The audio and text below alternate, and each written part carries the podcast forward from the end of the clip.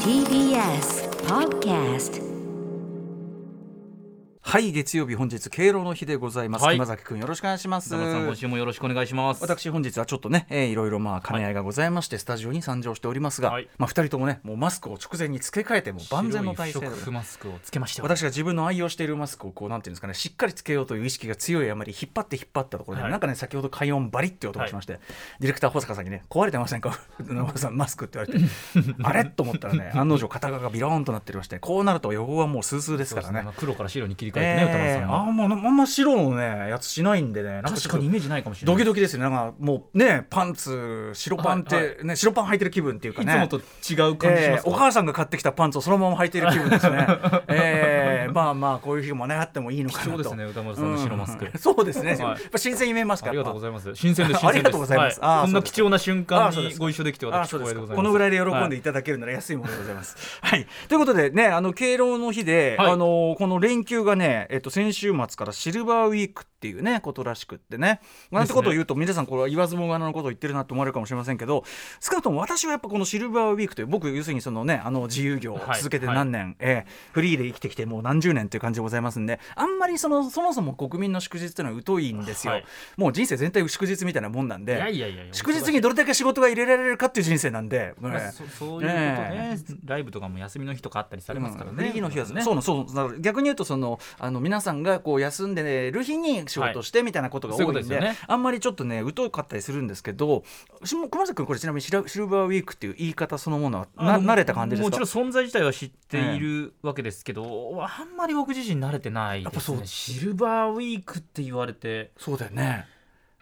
これあのゴールルデンウィークってのはもともとねあの春の方にありますけど、まあ、映画業界の用語だなんていうのはええ有名なことじゃないですか、昔ね映画黄金期というかな、はいそういう時にお客がいっぱい入るということで映画業界が盛り上げようというんでゴールデンウィークシルバーウィークも実はそうなんですで映画業界用語なんですあそうそなんですかれも知らなかったですよこれ知らなかったです私、うんなんていうことがあるんだけどあのーディレクターのゆ岩崎君なんてねはいいくつなんですか彼は20代20代1992 2920代生まれ後半29歳29歳の岩崎君はシルバーウィーク学校の休みとかそういうのがあ,、はいって慣れ親しんでるっていうねそんなに年も変わらない私熊3崎君はね歳差なんですけども、うんもしかしたら私がそんなにピンときてないだけだったのかもしれないでますあけども、、これだからアナウンサーというお仕事もひょっとしたらですね通常のその祝日みたいな感覚に沿って仕事してるわけじゃないから、そうですね確かに祝ね日だったりの、そういうところで普通に仕事をするっていうのは、まあ、ある意味、まあ、レギュラーだったりとか、まあ、スそうポーツ中継なんかやってるとこあれりますからねこれがまさにこの国民の意識から乖離といったねことですねこれいねやー国民の国民の祝日をいまいち分かってないって確いかにアうナウンサーという立場上ねそこをしっかりとね熟知した上でお伝えしないといけないっていうことはある んですけども学生とかだとこれはもうね祝日っていうのはもうなんかしもう死活問題と言ってもいいようなね確かにもうね休み探しますからね、ええ祝日そその日のために生きてるようなものだもんね間違いないで間すにね、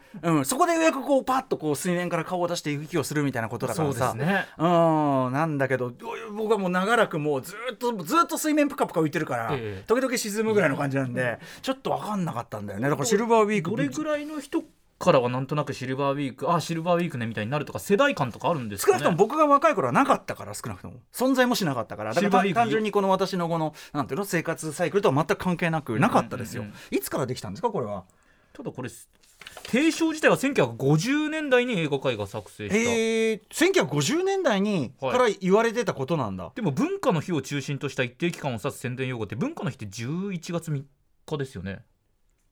ん違うこれはだからこのこの記述が間違ってるんじゃないですかそういうことかんうんうんまあ、とにかくその2009年ぐらいからなんかあるらしいですよ。 2009年ぐらいに今のシルバーウいィーやク要するにさ祝日が増えたり移動したりしたじゃないですか、い、ろいそうろかそれでだからもともとの意味合いといろいろ変わってきてそこで今シルバーウィークってことなんですね祝日ももう昔と比べたらだいぶ増えましたからねめちゃめちゃ多いですから正直うん多いですねそうそうだからあんまりこうだからで何月でどの祝日ってピンポイントもあれば変わる時もそあうるからそうそう第何月の第何週みたいなねそうですねなんかそういう取り立てみたいなこと言い出すから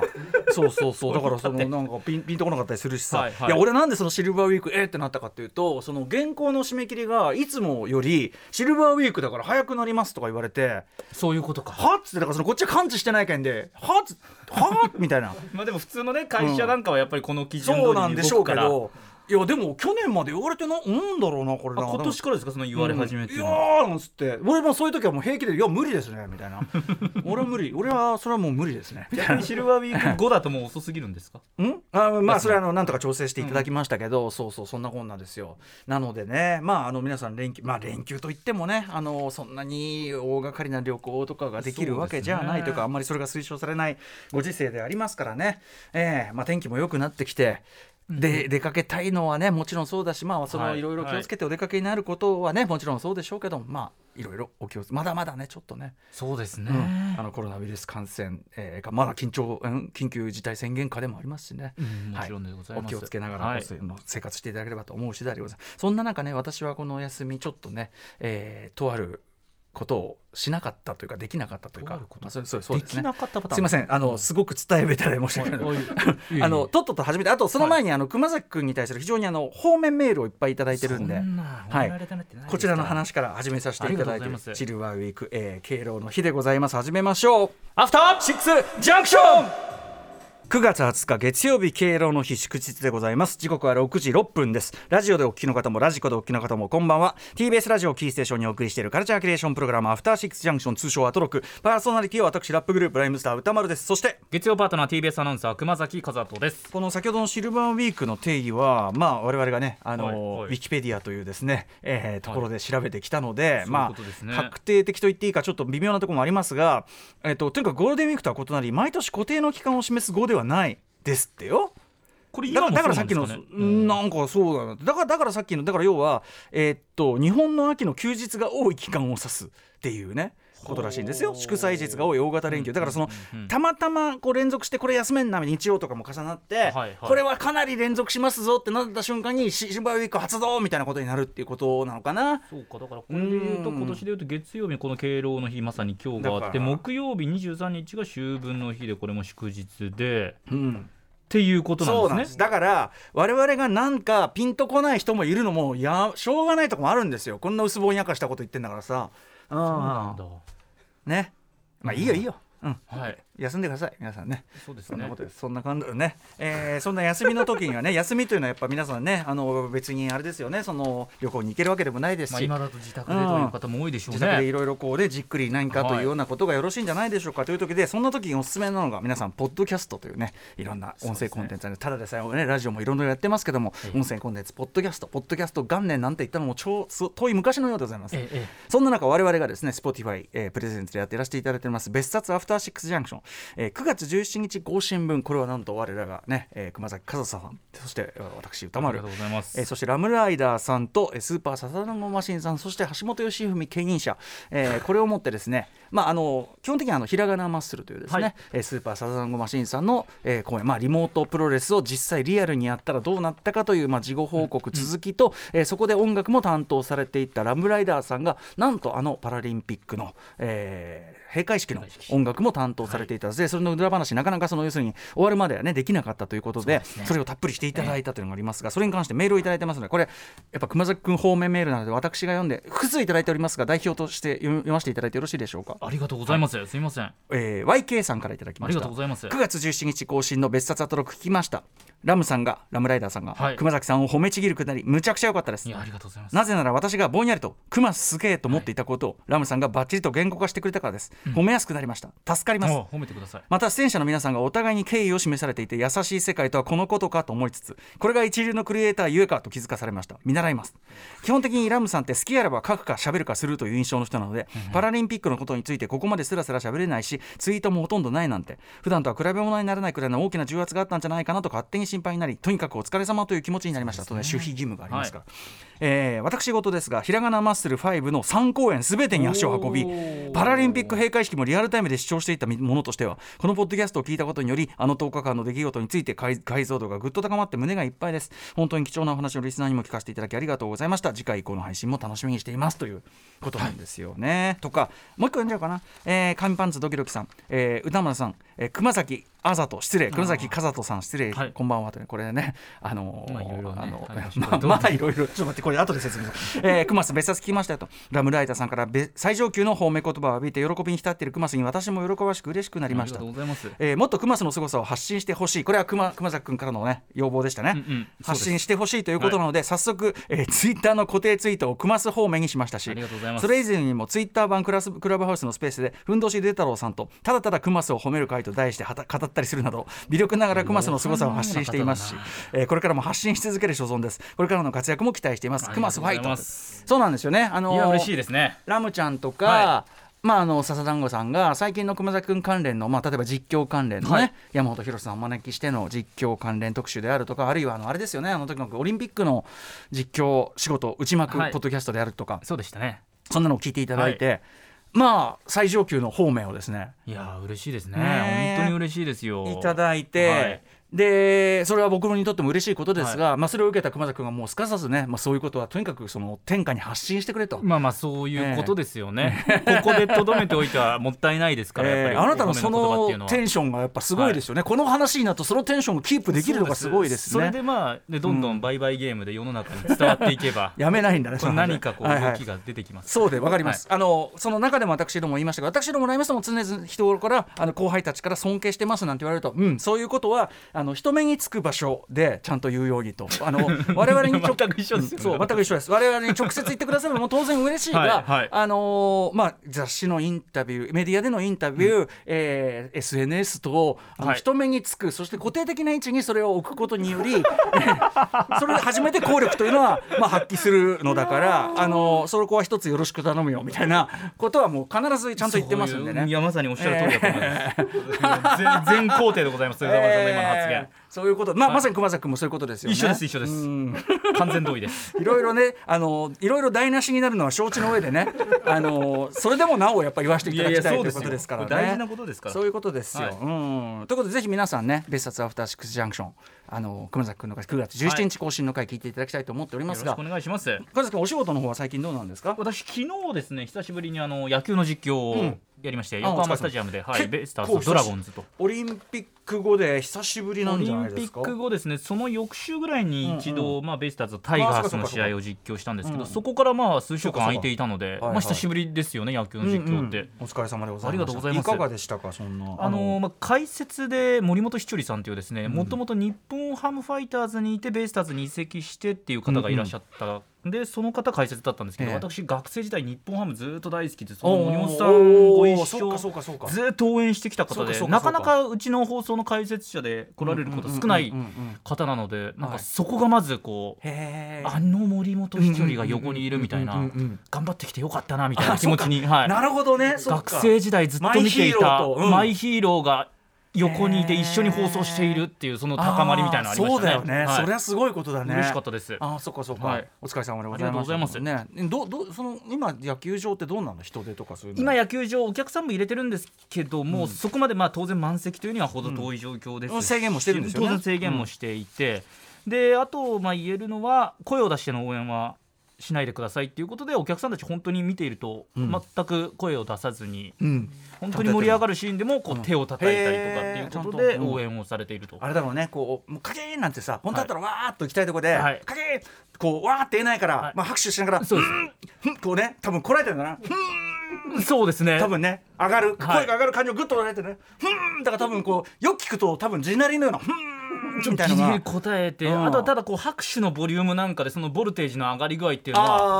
ああ十分伝わあるなっていうのがですねはい。そうなんだ。そうみんなそううなんですまくもなってるだろうね、多分ね。うまくなってるそういう表現そうもね。そのうちもう拍手だけでいろいろコミュニケーション取れるかもしれないね。いやそうだから最近どうよとかね、ポンポンポンポンポンっつってね。うんだから実は最初の方いいプレーがあってもこの後もっといいプレーがあるんじゃないかって言って、前回の拍手じゃないぐらいでちょっととどめあて、ーなるほどね8回ぐらいにやっぱ前回の拍手が来たりするんですよちねゃんとみんなもうないだだろうというところへでーあーみたいなやっぱ慣れてきてんじ多ゃん分それ拍手のさボリュームも多分皆さんこへーうやってくださってるっていうことですもうねこれはコロナ時代の拍手ね拍手コミュニケーションっての はどんどんどんどん進化していくかもしれませんよ、そうさでっすきねね会話できるかもって言ったけども最終的にもう落語とかできるようになっちゃってこれねこれねもうこれこれだけでもすごい進化ですよわかるでこれ見てる方も拍手だからさ大変だよもうもうう拍手のコミュニケーションん笑う笑うのとかも拍手だからさもうパチパチパチパチパチパチってでねもそういうことですよね、うんスポーツ観戦においてはそんぐらい、まあ、ライブとかもね今ちょうどね、はスーパーソニック開催でねあーそうでしたねんあの波物語ショックの後なんでまあそう大変に気をつけてやってね、はいまあ、いはいろいろご意見はあると思いますが、まあ頑張ってね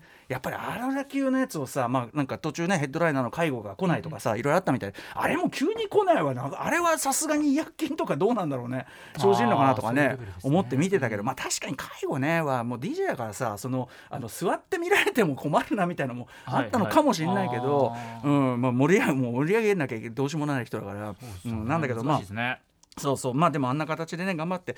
クリクリエイティブマン頑張ってやってんなと思いながらね、見てみましたクリエイティブマンでいいんですよねクリマンですよねクリマン仕事でねスーパーソニックの ねクリの我々業界用語クリマンです、はいは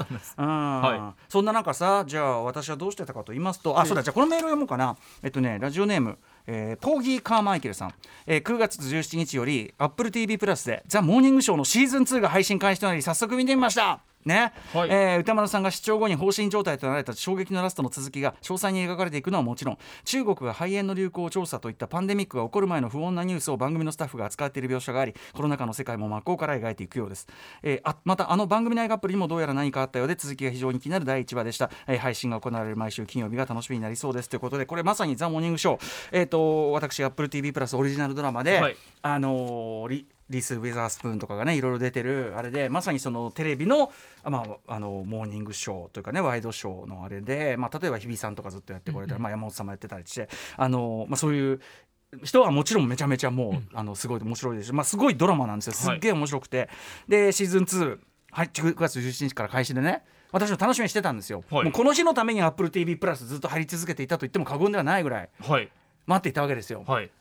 ところがですね、はいこの週末我が家がなんかちょっと w i f i の調子が調子が悪いじゃなくてあの完全にちょっと使えない状態になっちゃってて。ちょっと今あの原因究明中というかちょっとい鋭意直し中で私も仕事大に変ですねね、長期的には支障をきたしますから、うんだから原稿のやり取りとかあとちょっとした調べ物とかもしょうがないから、まあ、いわゆるテザリングっていうのあそうかの iPhone のスマートフォンの回線ではい、あの回線でやったりとかパソコンでそれでそのパソコンで原稿書いてそれを送ったりとか、はいは結構ギリの綱渡りで仕事とかしてうてわあれだったんですけどそんなこんなでだからその配信ものとか全く見られない週末だったんですよね。かあそれ大変ですねそうだかからポーギーカンマカーマイケルさんねこれいつもだったら「モーニングショーシーズン2始まりましたね私からもおすすめですよ見なきゃおすすめです」っていうところだけど、ええ俺今その w i f i 止まってるから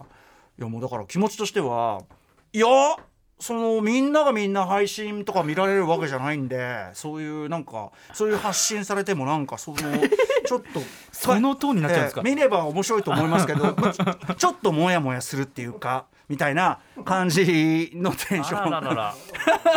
散々散々いろんなの話しといててめえが見れなかったい環境変わやだるから人変わりますねすいませんだから気持ちが分かったよ、その確かにねそのこういうところで面白いのがありますよって話は今後もしていくけど、はいやっぱりそのみんながみんな配信見られるわけじゃないっていうのはねまあそうですね確か当に然ありますからネット環境とかもねそうなんですよだからね